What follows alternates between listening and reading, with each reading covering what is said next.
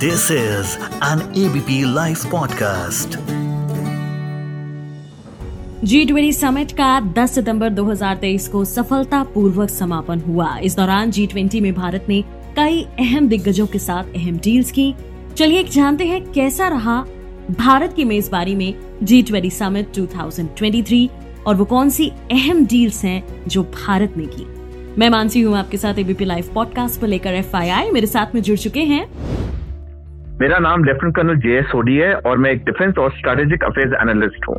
Thank you so much ABP live podcast के साथ जुड़ने के लिए। जी ट्वेंटी का समापन हो गया सक्सेसफुल समापन हुआ एक तरीके से। भारत के लिए एक बहुत बड़ी चीज़ और कई तरह की चीज़ें इसमें देखी गई, चाहे न्यू दिल्ली डिक्लेरेशन की बात हो, बहुत सारे डिक्लेरेशन हुए और आपके थ्रू जानना चाहेंगे कि जो बाइडेन हो अमेरिका के राष्ट्रपति या फिर ये जो मुलाकात कनाडा से रही हो, चाहे मिडिल ईस्ट कॉरिडोर को लेकर बात हुई हो, जो तमाम मुलाकात हुई हैं देश विदेश को लेकर के और जो डिक्लेरेशन हुए हैं, वो आप क्या बताना चाहेंगे?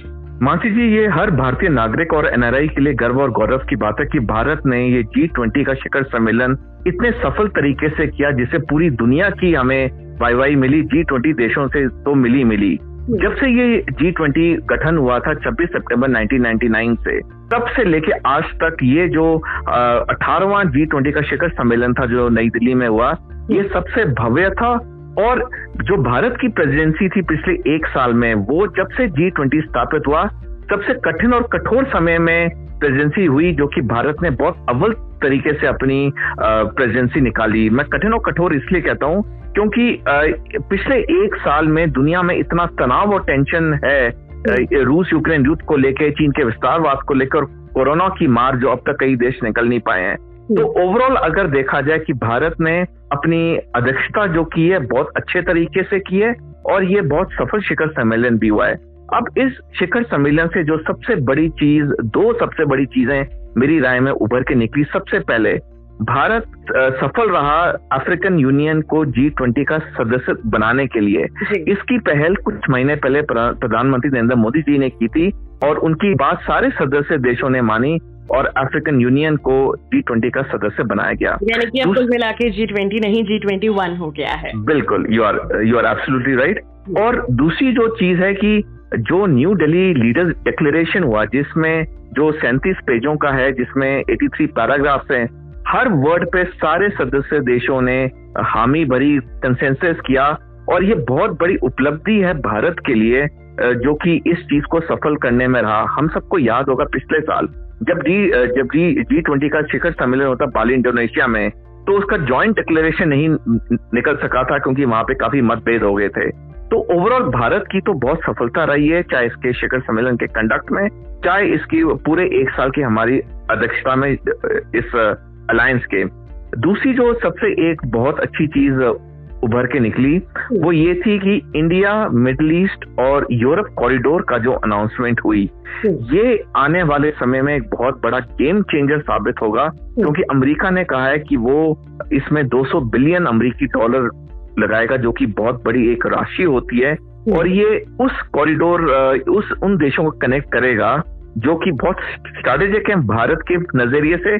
और आने वाले वक्त में ये जो कॉरिडोर है ये भारत के लिए नहीं बल्कि जो देश इस कॉरिडोर का हिस्सा है उनके लिए एक गेम चेंजर साबित होगा।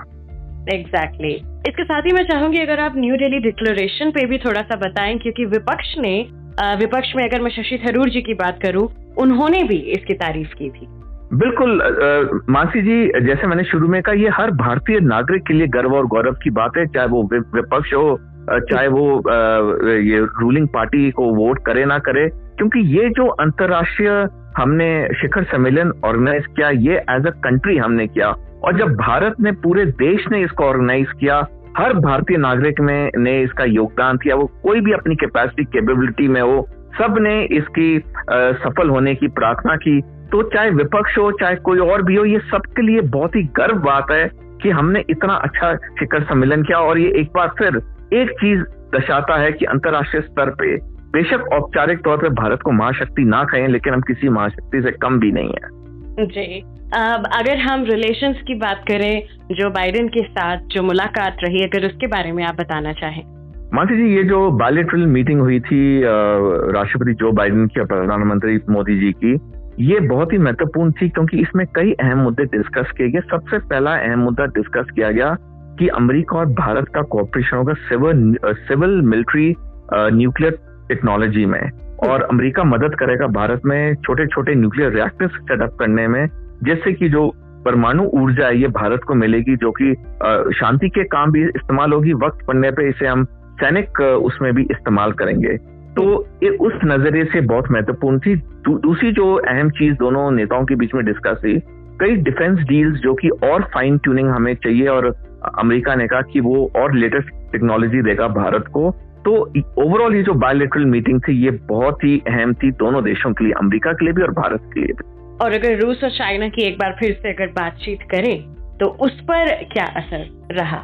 मानसी जी, जहाँ तक रूस और चाइना का सवाल है, उनका अभी जी ट्वेंटी में ज़्यादा दिलचस्पी रही नहीं और और वो समय दूर नहीं है जब दोनों रूस और चीन जी ट्वेंटी अलायंस से निकल जाएँगे, उसकी सदस्यता वापस कर देंगे। उसका कारण ये है कि जब से चीन और रूस ब्रिक्स और एससीओ को और मज़बूत करने में लगे हुए हैं नए नए उसमें सदस्य ऐड करें जिनका झुकाव पूरी तरफ़ चीन और रूस की तरफ़ है तो इन दोनों देशों की अब दिल जो दिलचस्पी है, वो जी ट्वेंटी जैसे संस्थान में नहीं है, क्योंकि शुरू से ही रूस और चीन कहते आए हैं कि ये जो जी ट्वेंटी का अलायंस है, ये प्रो वेस्ट या प्रो अमेरिका है।